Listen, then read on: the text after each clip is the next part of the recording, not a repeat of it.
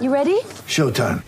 On May 3rd, summer starts with The Fall Guy. Let's do it later. Let's drink a spicy margarita. Make some bad decisions. Yes.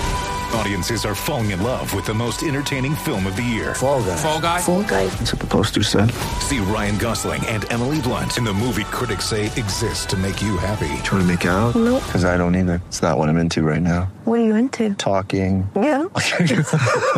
The Fall Guy. Only in theaters May 3rd. Rated PG-13. Get ready for the greatest roast of all time the Roast of Tom Brady, a Netflix live event happening May 5th. Hosted by Kevin Hart, the seven time world champion gets his cleats held to the fire by famous friends and frenemies on an unforgettable night where everything is fair game. Tune in on May 5th at 5 p.m. Pacific time for the Roast of Tom Brady, live only on Netflix. Seminole Headlines is brought to you by Register Sausage, serving the Florida Panhandle and Lower Alabama for over 75 years. To find a store near you or to buy directly from Registers, head to registermeats.com. That's registermeats.com. It's time for Seminole Headlines featuring WarChant.com's Jeff Cameron, managing editor Ira Schoffel, and senior writer Corey Clark. Your weekly dose of all things FSU, pistols, and pies starts right now. Here's Jeff Cameron.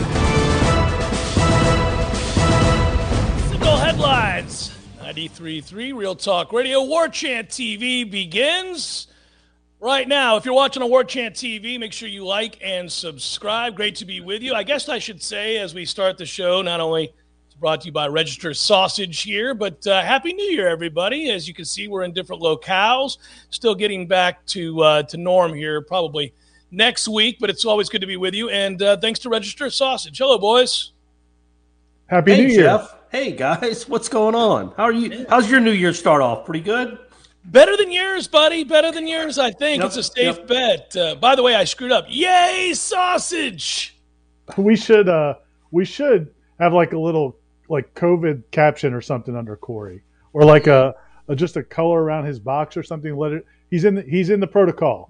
Corey's I'm in the protocol. Yeah, I tested positive a couple days ago. Uh, mild symptoms. Uh, feeling better now. I don't know how I sound. I probably st- still sound congested, uh, but I do feel better. Um, and just hoping to get back out there on the streets. Pretty soon. Pretty On soon, within the next five days or so. Man, I was listening back to uh, when I, I when I during the uh, during the break when we were driving up to uh, North Georgia, the family we took a little trip, and uh, I listened to a little bit of the headlines from before the break, and Cor- Jeff and I just sounded like complete ass because we were both so we were both sick, Yeah. but apparently not with COVID. We don't think.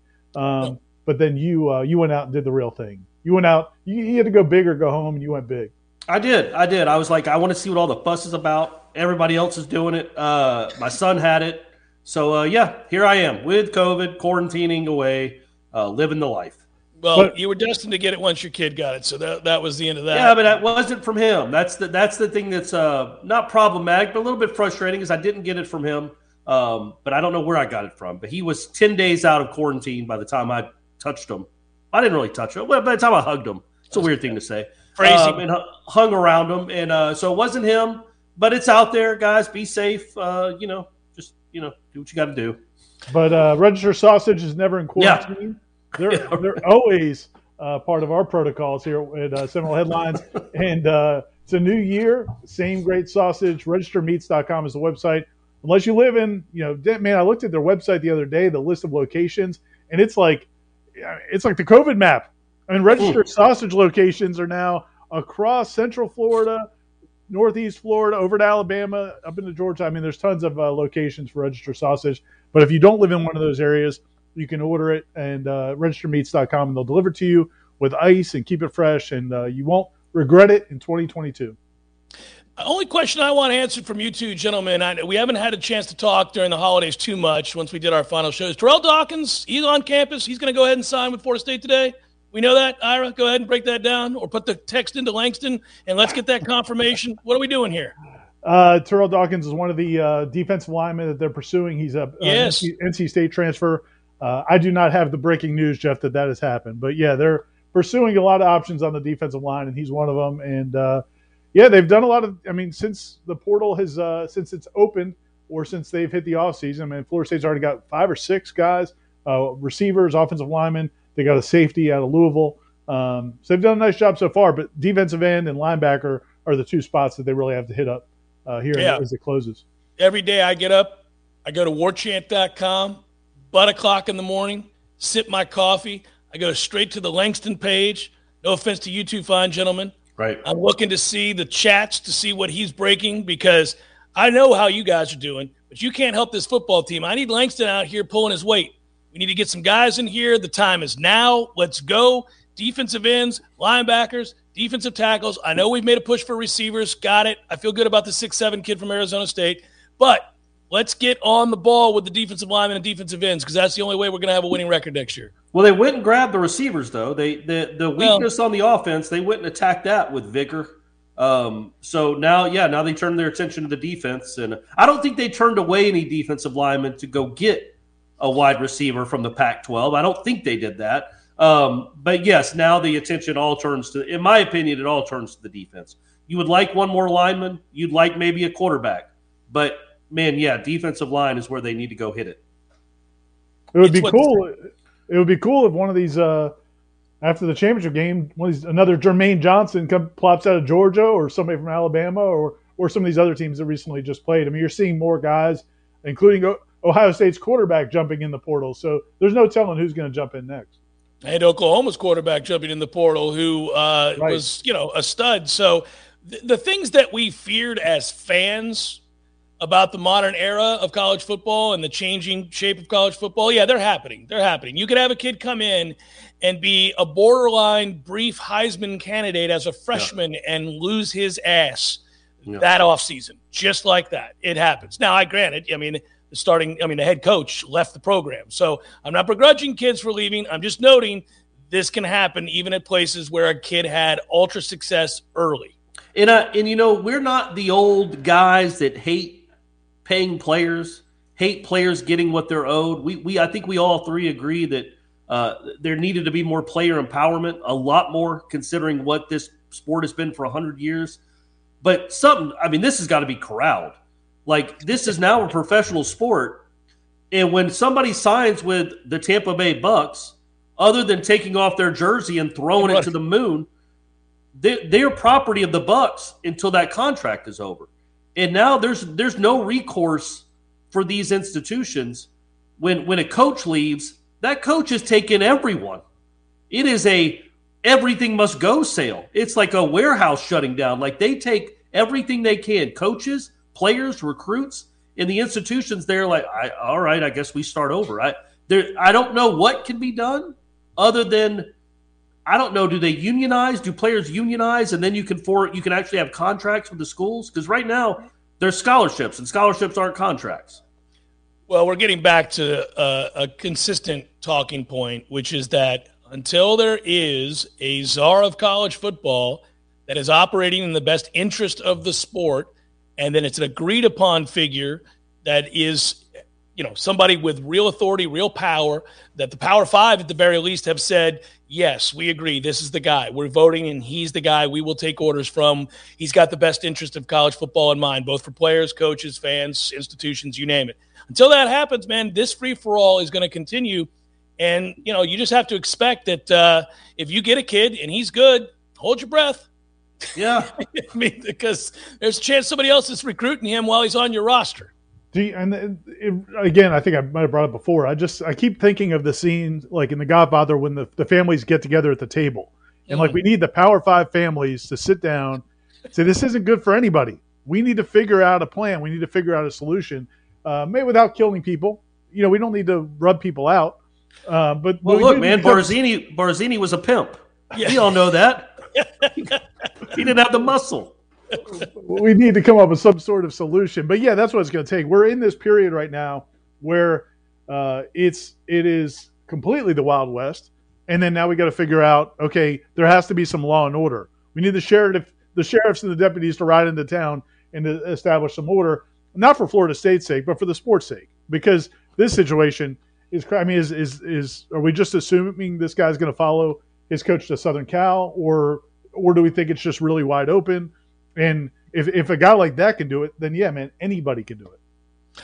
Yeah, I, I, have gotten to a place where if I just view it from the prism of a, a fan, I just don't have real expectations of, of a long term career for anybody. You know, I mean, that stinks. We watched guys come here, you kind of invested both emotionally and obviously you're invested financially in the program or the institution that you went to school in. And so you watch guys grow and you get excited about their maturation process. You know, listening to Coach Atkins today, you could tell he, he loves where the offensive line is headed because they've had continuity. And he talked about building that and, and, and guys maturing. He talked about Jordan Travis having an opportunity to grow in the position where he couldn't do some things, but now he can do some things. And that's the normal process. But as a fan, I really just don't expect it anymore. I mean, it, it could happen, and I, I hope it does. I cross my fingers.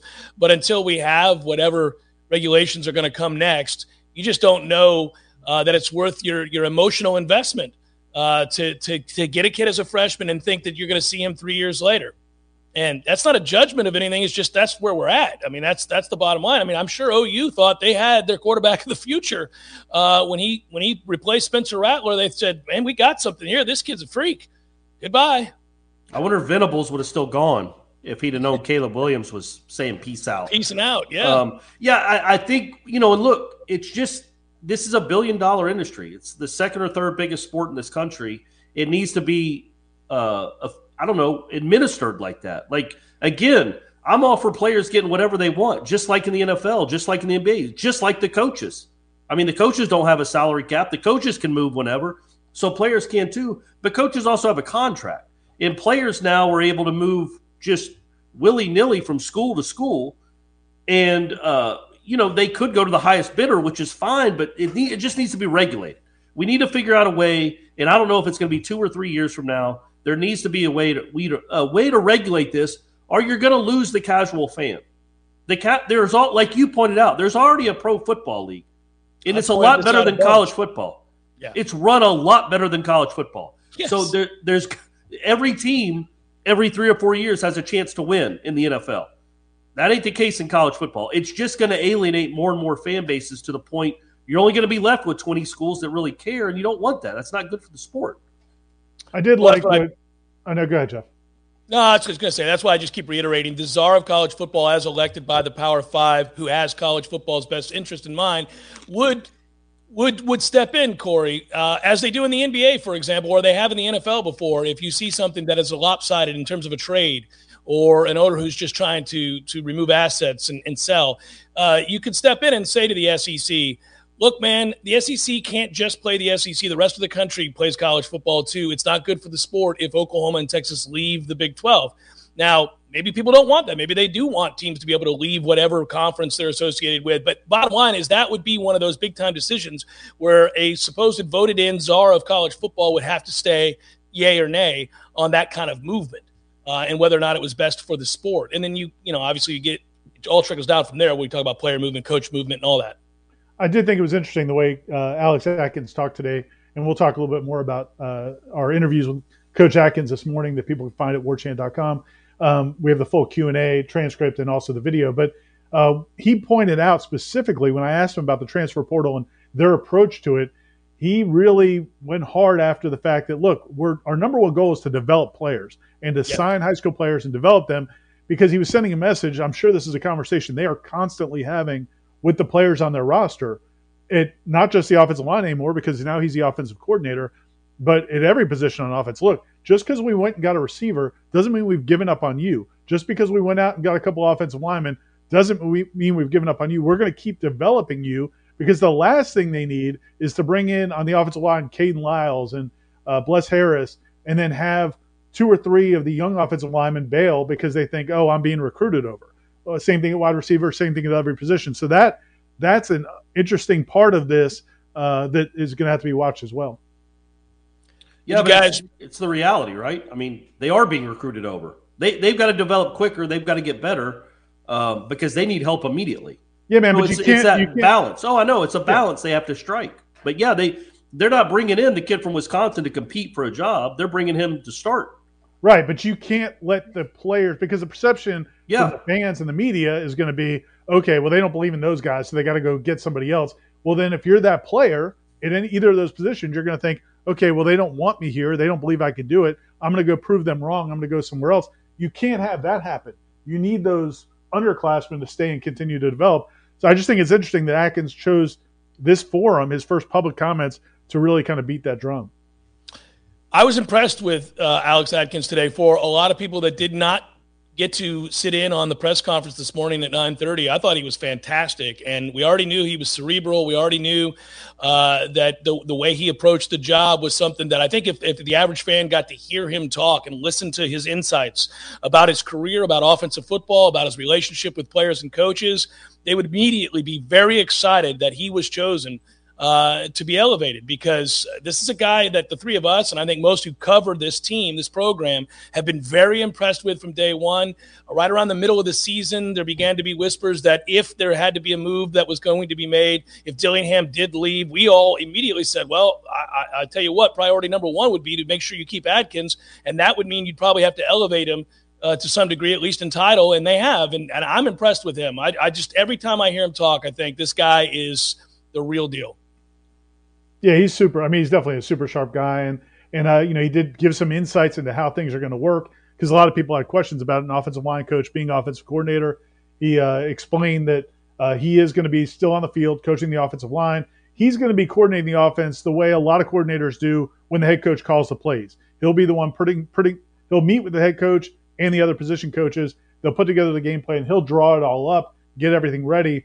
But then on game day, Mike Norvell is going to be the play caller, which is different than what we saw the last couple of years. When Norvell was at Memphis, he was the play caller.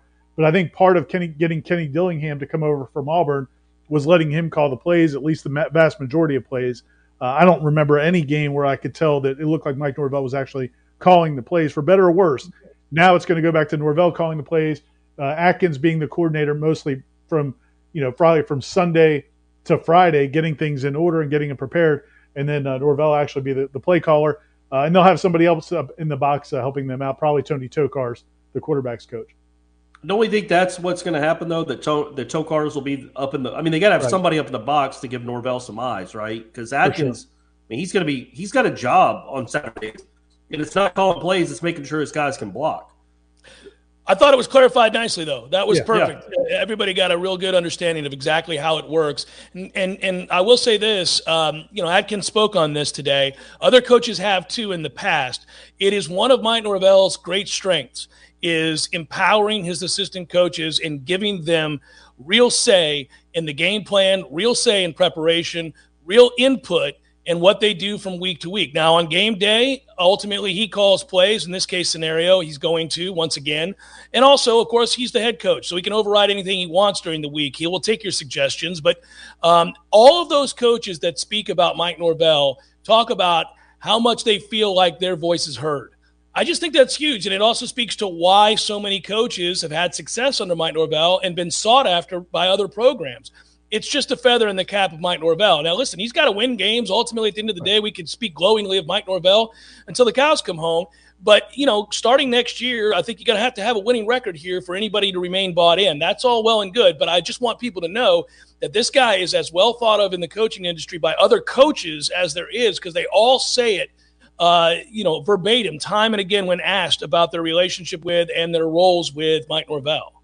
Well, and he said that you know Atkins said that when he was when he was at the University of Charlotte, when he was uh, the offensive coordinator, offensive line coach there, and Mike Norvell approached him about coming to Florida State. Obviously, FSU is an attractive job. It's a huge step up from Charlotte. But also, he talked to other coaches around the country who worked with Mike Norvell, and they all said the same thing that he is a guy that's going to tell you, he's going to shoot you straight. Uh, if there's opportunities to advance, he will help you advance in your career. And I think that was important to him, and th- it's important to hear that from other coaches. Just like when rec- recruits come on visits, they want to hear from the players more than they want to hear from the coaches.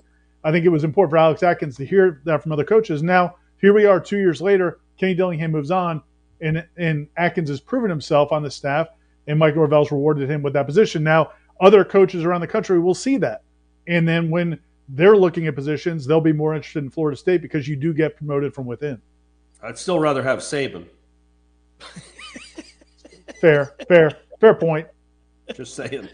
I'd rather have the money that the Texas A&M faithful are pouring into recruiting classes. God bless them. God bless them. You haven't won anything in yeah. 80 years. Yeah. 90 years. It's That's- 1939 was the last time they won a national championship. Yeah, that's all I'm pointing out to pointing out now though. This is this is the moment they've been waiting for Yeah. at Texas A&M and many other schools who have more money than sense, right? This is this is the the time they've been waiting for because it seems now more than ever those recruiting classes are going to be made up of people who are able to promise large sums of money for the most amount of five stars. Yeah. And that's why Florida State fans will continue, along with countless others, hundreds of other universities, uh, will remain frustrated, uh, knowing that really the best they're going to do in the very near future is to maybe compete to win the ACC.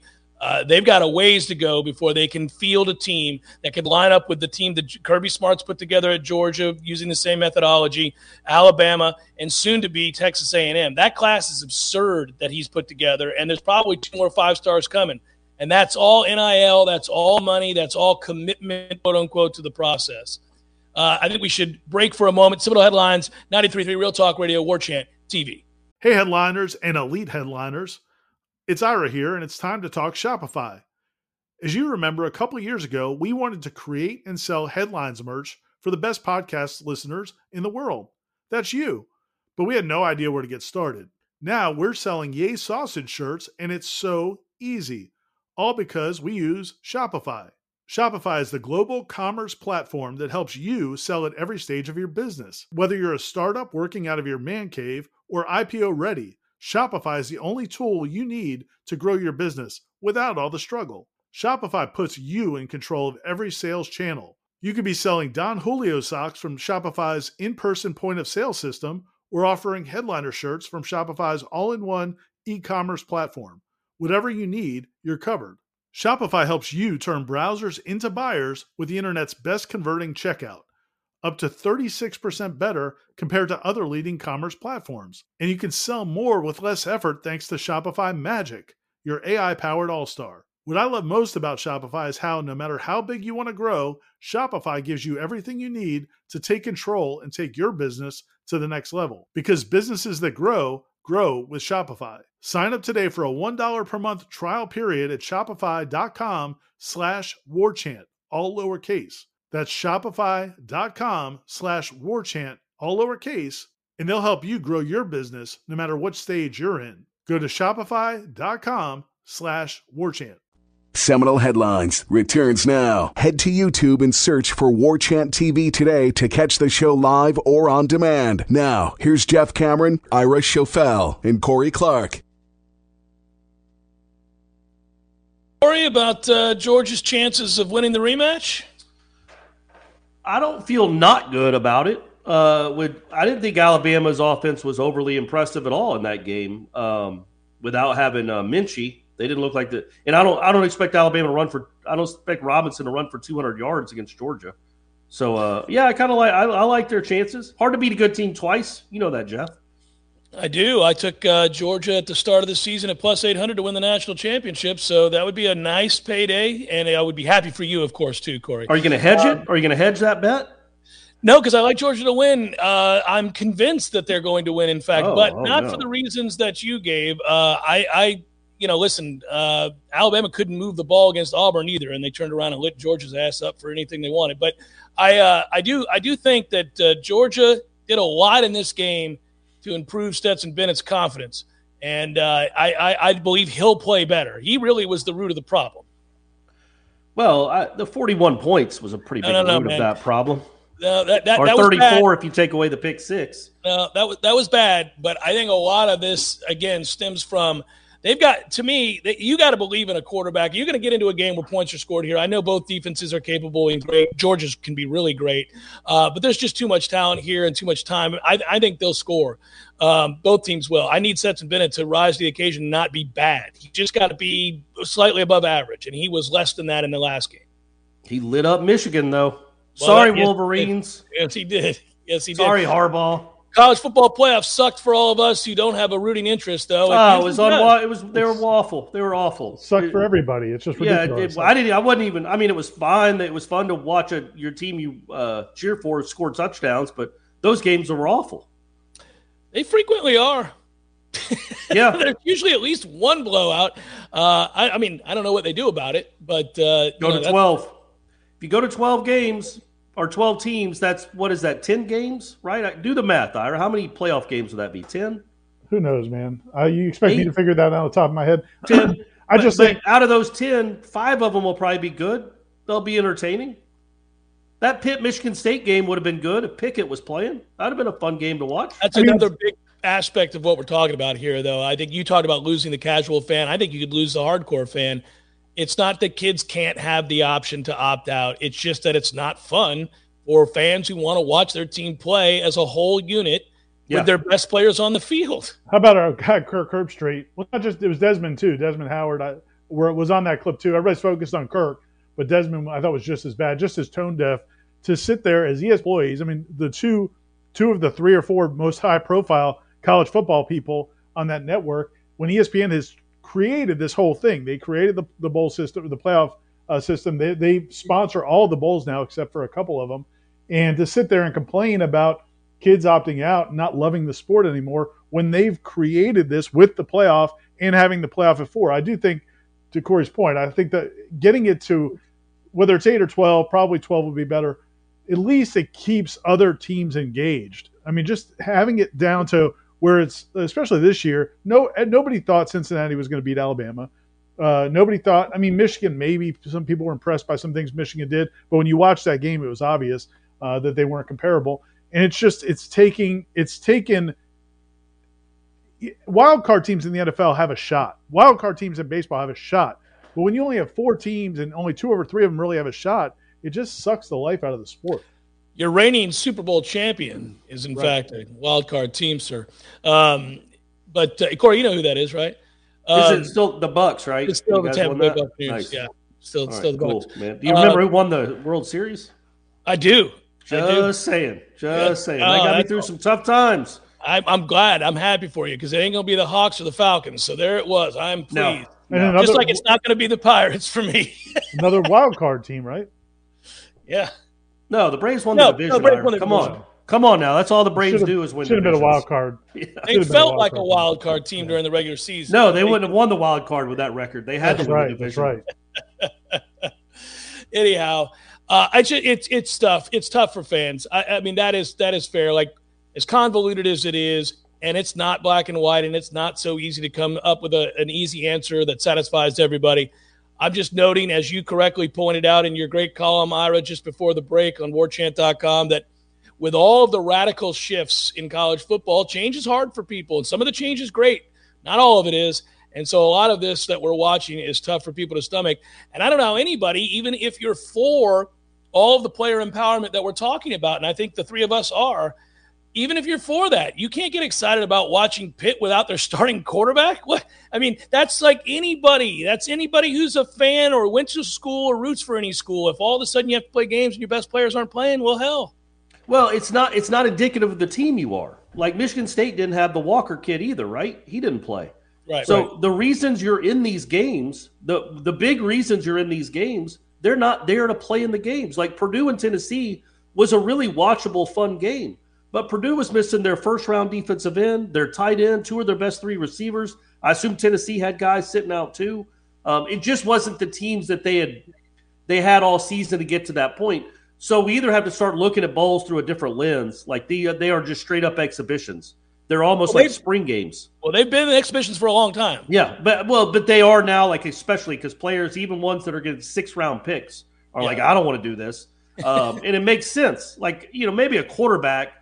Like I was thinking, the kid from Ole Miss, even if he broke his ankle, what is that affecting his draft stock one iota? If you're a, if you're an NFL GM and believes in that kid, not a McKenzie Milton injury, just a straight fracture. You have all your medical people look at it. He's going to be fine in five months. What is that?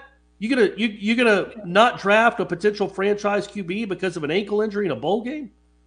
Maybe. Uh, I don't a- think so. Not a quarterback. Well, no, Not a and, quarterback. And, and if it's a broken bone, that's one thing. The, the the greater concern, especially for running back or Yo, yeah, defensive end or something, that's why the thing with the Pickett, I was like, Right. come on, man, Pickett, what was your real risk there? You, you're still going to be probably a first round pick unless you're, you know, your arm could get knocked off, or you could get an awful concussion. I, I get it, Well, I the- get it. If Brady was going to be a first round pick, I might tell him to sit out the bowl game. I'm just saying. Well, this Who's is the- why this and this is why I was not. I mean, I know Florida State fans definitely want you want to beat Florida. You want to get to a bowl if you could.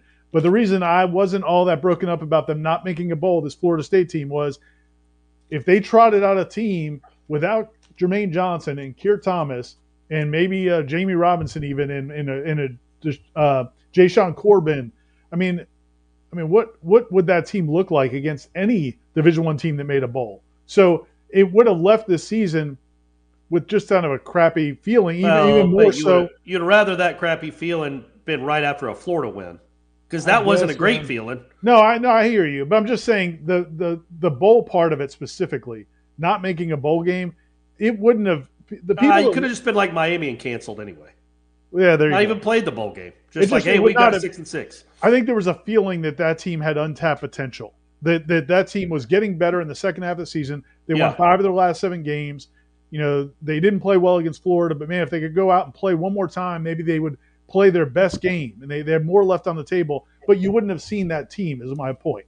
I'm not Yeah. saying if they had beaten if they had beaten Florida. I'm saying what if they had beaten Jacksonville State and became bowl eligible? Now the last taste in your mouth was seeing that team without most of their best players. It just sucks. And you, So what no, y'all, no, matter, uh, no matter what your prism is, like you could sit there Yeah. and pragmatically say, "Oh, we'll just look at this as a preview to next season." But the reality is that wouldn't be the case either because you wouldn't have any of the guys you're getting from the transfer portal yet. It's just a Yeah. bastardization of what. Well, like Florida fans felt after that game. right? Yeah, after after losing to UCF. I was going to ask both of y'all, what do you think of the uh, receiver haul? You excited about it?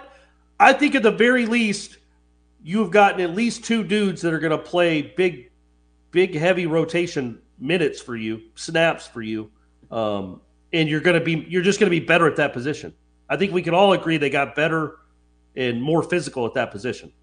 Yeah, they got better at wide receiver. Uh, I, I, in particular, was very, very excited about the the kid at uh, the, the Johnny Wilson kid at Arizona State uh, because the film shows him in a college football game against Power Five teams blocking his ass off. That's exciting. Of course, the pedigree of Mycah Pittman is something that you can get excited about. I don't know what was behind whatever happened at Oregon, so we'll have to wait and see. Um, I understand that Deuce Spann is is fast. He's caught five passes in college football, so I won't hold Right. my breath on that. We'll have to wait and see. I'm not knocking him. Maybe maybe he's great.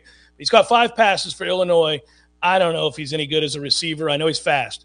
The other two dudes I'm more excited about, in particular the Arizona State kid, because that guy loves to block, and they need guys who block out on the perimeter with the quick game. So I'm excited about that. And then I think I'm not discounting his potential as a receiver, as a catcher, and a route runner either. I'm just saying that guy comes in with a football mentality that's going to help your team right off the bat. That's I'm very excited about him. I like. I mean, I like Pittman a lot too, though. I mean, I think that you see the glimpses of what he can do, and he's he's actually a receiver. Uh, his dad's a Like, receiver. return punts too, Ira. So His- that's yeah, but his dad's a receiver, his brother's a receiver. He grew up in a family of wide receivers, and had an offense that I think is legitimate. He's he didn't like being in an offense where they were going to run the ball most of the time, and it was a and it was it was a conservative game plan. They didn't have great quarterback play, and I think it's uh, it, you know exciting to him to be in an offense that wants to pass more. Now, Florida State's not a wide open passing attack either, about but I think but I think better maybe than what he was uh, getting at Oregon. And I, again, man, you just look at what they've been lining up at wide receiver for the last three or four years. I mean, good grief, I, he's going to be a huge upgrade. I think he starts from day one. I think Johnny Wilson's a big part of it, uh, and then if they can develop uh, the other kid, I think that's a big deal. Now, it's going to take some time to develop. You know, it's you don't move from playing quarterback probably your whole life. Although he is a Lakewood guy, you had to be excited about that. Dude, well, fan. he's got the pedigree to be dominant. There's no Right. doubt about that. I mean, coming from where he came from, playing against the kinds of guys I played against, Ira, as you well know, Right. Right. it leads to greatness, whether it's in the broadcasting realm or on the football field. Correct. I wonder if he had your locker. You think he had? You think he got the That's Jeff Cameron enshrined. locker? It's enshrined. They don't let You anybody can't. have You're that. not allowed. Thank you, Corey. I didn't want Yeah. to say it. right. I didn't want to go there. You jumped in. That's like somebody asking if somebody has Warrick Dunn's locker. right. it's- Uh, Come on, man. Not quite. Not quite the same, but They're yeah. still letting people use William Floyd's locker, but Oh, but his, his- Williams' locker was two down from mine. Um, I don't know if he ever got the same recognition. Now, certainly Right. he went on to have a better NFL career or an NFL career period. Uh, but the point is, I don't know if they ever bestowed that upon him. I was also a team captain, Ira. So Oh, there's that. yeah. There's, Right, there's yeah, that. right.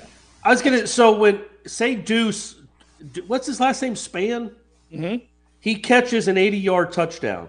He he slip. He gets a little slip screen, bust through the defense, and he's at the midfield. Does Deckerhoff say deuces, or does he say the deuce is loose? Well, he said the deuce is loose before back in the day. Oh, he has. Well, for who? Antone Smith? Antone Smith. Oh, okay. Well, then he needs to go deuces. I think deuces is a good because that's what you're doing. You're saying peace out as you score a touchdown. Ira, as soon as I ask a thought provoking question like that, you just look down at your phone. I, I was listening to your uh, conversation. I was listening to the oh, conversation. Okay. Jeff answered it, and uh, I thought he answered it accurately. Do I? We all have to answer your questions. Well, yeah, it was to both of you. What would you go with? Deuces or the I think you loose? care about it more than I. Yeah, Deuce yeah. is fine. I think you care about it a little bit more deeply. We're going to let you vet it yourself, just mm. orally. Go ahead and okay. work it out, and, and you were going to come to the conclusion you were going to come to. So right, correct, yeah. correct. yeah, the deuce is loose, probably, but I like saying deuces as you're going into the end zone. You're still, you know, you're still holding out hope for the the Sean gone backfield, which apparently it's done. One of the Sean's is gone. And One of the, the Sean's is gone. What was the the Bamboo Express uh, you guys came up with? So the Panda yeah, Express. I'm gonna let you guys eat bamboo. I'm gonna let you guys, you and Aslan can can kind of corner the market on the nickname game. Okay, and, uh, all right. In the in the uh, the catchphrases for Gene Deckerhoff. But man, the receivers for real. When you look at that receiving crew, like there is a chance one of those guys, maybe not a Jermaine Johnson type season, but th- there's a lot of untapped stuff in, especially in the first two they got, where you're like, man, maybe Pittman just needed a change of scenery, like a Jermaine Johnson, and more at bats and he could have an all conference type season. I mean, there is something in yeah. there. I don't want to. I don't want to make it sound like I'm not excited for his potential, but I'm just. I'm excited for his potential. We'll see. I'm more excited about what I've seen uh, from the Arizona State kid. But I, I uh, listen, Pittman. I, his dad played on that Bucks 02 team. I, I, remember that, and obviously we know who his brother is. So yeah, I mean he's a, he's a freak of an athlete. Has to be that entire family is. So I don't. I don't have any doubt that he's got ability. Um, I just want to see him come in and be committed and buy in and be a good teammate and and you know get after it. Hopefully he does emerge as such. Uh, I don't know what went on at Oregon. I mean, it's it's a weird thing to just be unhappy with an offense and then be like kind of shut it down in season. Um, so I, I mean, it was the very end of the season. It wasn't like he. It was like I think 10, 11 games in, something like that. Um, he's also he's also got a guy. He does like video blogs during the day of games. So that'll be exciting for Mike Norvell to navigate as well. He I saw him. Uh, he does YouTubes from like the locker room before they're getting ready to go on a game. So uh, should be should be an adventure from that standpoint. But look, man, they had to get better at wide receiver. They had to get better on the offensive line. They've done both of those things. So that's I mean, there's I think that's legitimately reason to be excited about this offense going into next year. That's why I began the broadcast with let's get this information out about all these guys signing up today and tomorrow on the defensive line, defensive end, linebacker, because I agree with you. They've made strides on the other side of the ball. Seminole Headlines 93.3 Real Talk Radio and War Chant TV continues in a moment. How you doing there, podcasters? Good. Good to hear it. Listen, if you're if you're wondering uh, for you know for a good place to eat, Watch a game, have a cold beer, enjoy a lot of choices. We suggest Horizons Bar and Grill. Maybe even run into us. You Could might happen. see us. Could, you and I especially. Yes. I mean, I'm there once a week, I think. When I'm in town, I'm there. Stephanie and I are there. Great place. Cold beer, hot women, everything you want in a. Uh, I probably shouldn't have said that. No, it's okay. Hot beer and cold women. Whatever you're into. I, I, like, I like the good looking ladies too. That's sure, all right. But, but even if that's uh, not your thing, I'll be there. I'm a good looking guy. And we would all agree great food legitimately the most good important food. part of this ad is the great food. It's great food. They got TV, sports bar, they got the vibe, but beer, food, everything you could want, and most importantly, again, other than uh, the food, is that there is at least I'd say a thirty five percent chance one of us would be there. And you get the mac and cheese bites, and you can get those shrimp tacos, which yeah. are the king. Uh, you get the you've gotten healthy on me lately. You, I eat the hummus. You eat the, I hummus. the hummus. Who eats really that? Good. He I, does. At Horizons I, Bar I know I like hummus. Maybe I don't, but Horizon's got some great hummus. But you look for them on their website. You can see their happy hour specials. Uh, it's just a great place to hang out. And it's and if you want to like a little upscale dinner, you yeah. can go in there for that as well. It's at Bannerman Crossing at the uh, right off of Thomasville Road in Bannerman. Uh, up there on the northeast Tallahassee. Tell them headlines sent you. Well, the important thing is support the people who help support Seminole Headlines. That's Horizons Bar and Grill. And thanks for listening to the podcast. Woo! With threats to our nation waiting around every corner, adaptability is more important than ever. When conditions change without notice, quick strategic thinking is crucial. And with obstacles consistently impending, determination is essential in overcoming them. It's this willingness, decisiveness, and resilience that sets Marines apart. With our fighting spirit, we don't just fight battles, we win them. Marines are the constant our nation counts on to fight the unknown. And through adaptable problem solving, we do just that. Learn more at marines.com. Seminole Headlines is brought to you by Register Sausage, serving the Florida Panhandle and Lower Alabama for over 75 years. To find a store near you or to buy directly from Registers, head to registermeats.com. That's registermeats.com. Seminole Headlines returns now. Head to YouTube and search for War Chant TV today to catch the show live or on demand. Now, here's Jeff Cameron, Ira Schoffel, and Corey Clark.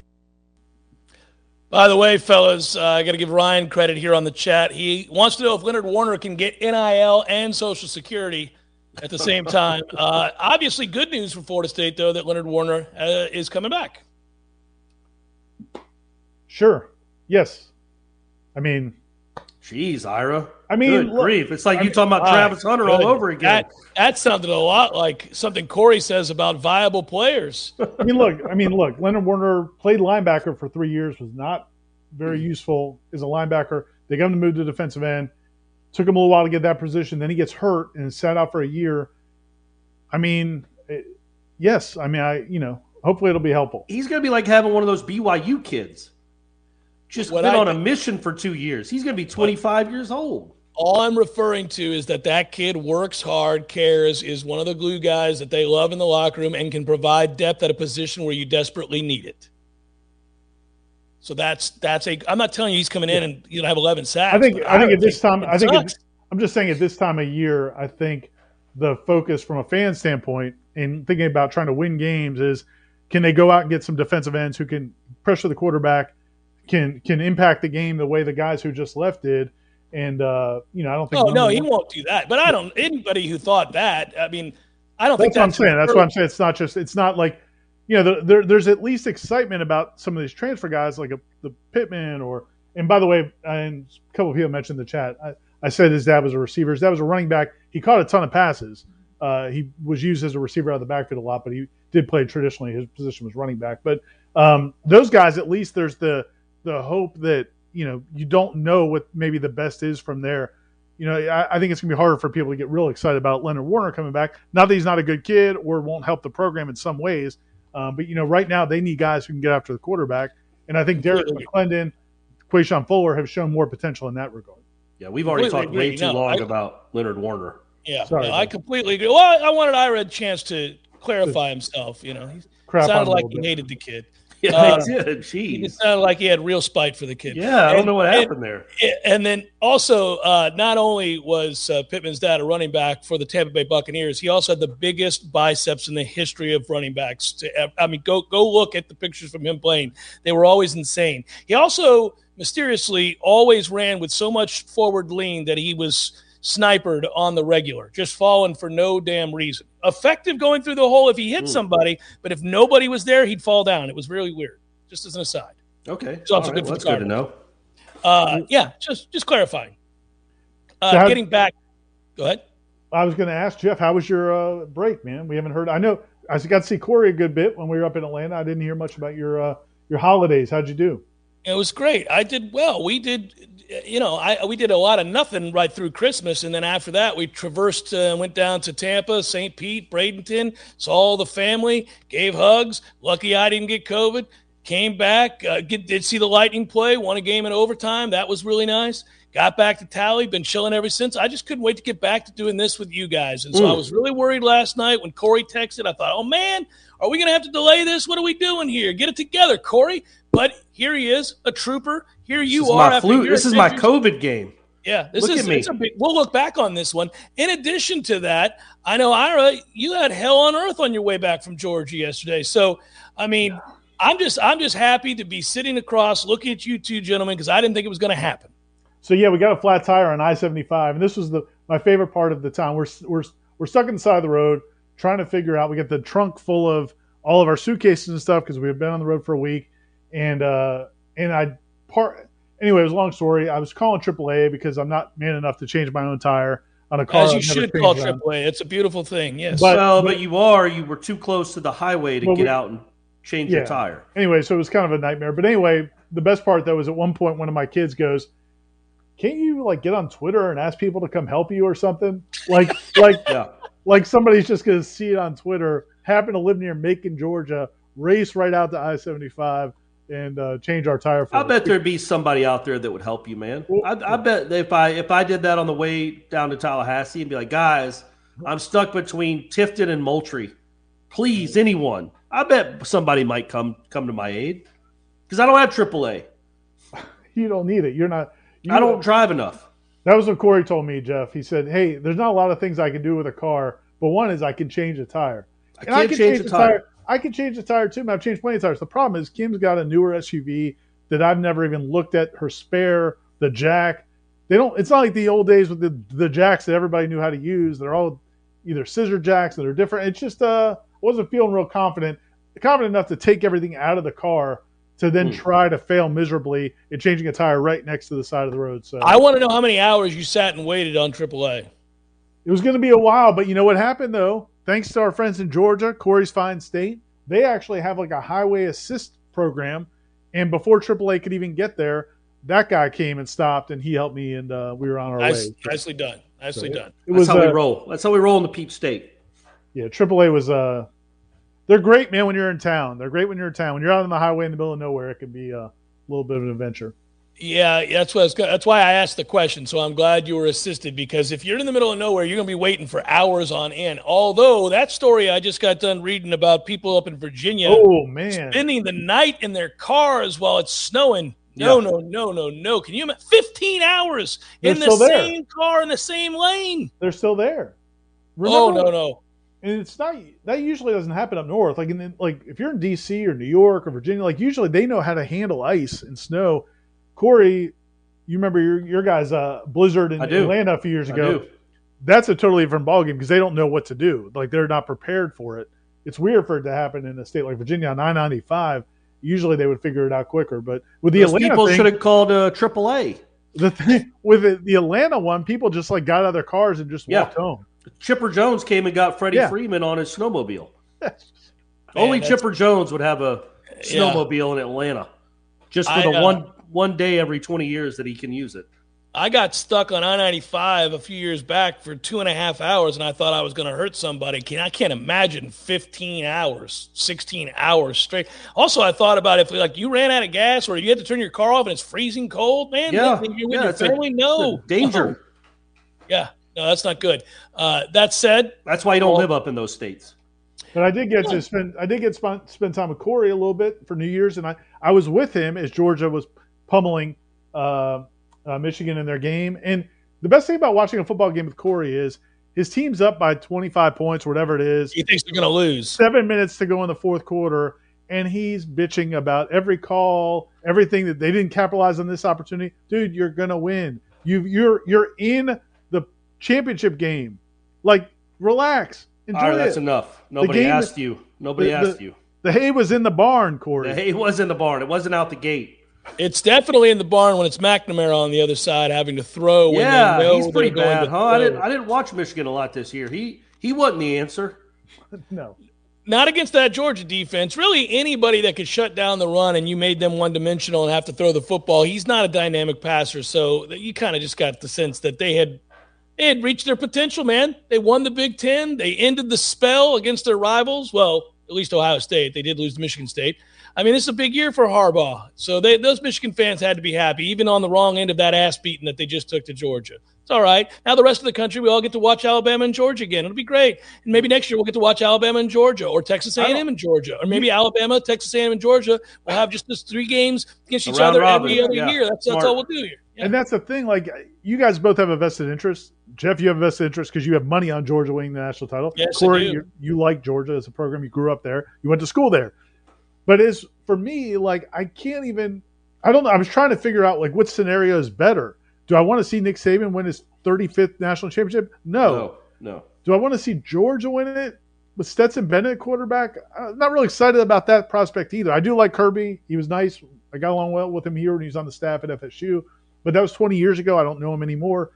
So it's just it's hard for a casual football fan. I guess you root for Georgia. You can't root for Alabama. Who could root for Alabama? Yeah. But yes, it's like rooting for uh, the Darth Vader or the Emperor.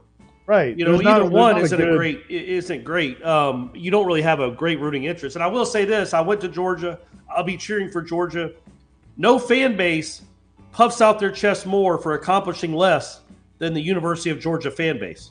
They've won one national title since 1942, and it's when Jimmy Carter was president. And they've done a whole lot of nothing for four and a half decades now. And uh, yeah, but they they they think they think they're royalty. Now they're getting there. Kirby keeps getting them in this spot. They're there, but until they win another one, you can miss me with how you're college football royalty. That's Hour said, I'll be rooting for Georgia. Hour number two, headliner questions forthcoming. Hang tough, everybody. We'll be right there.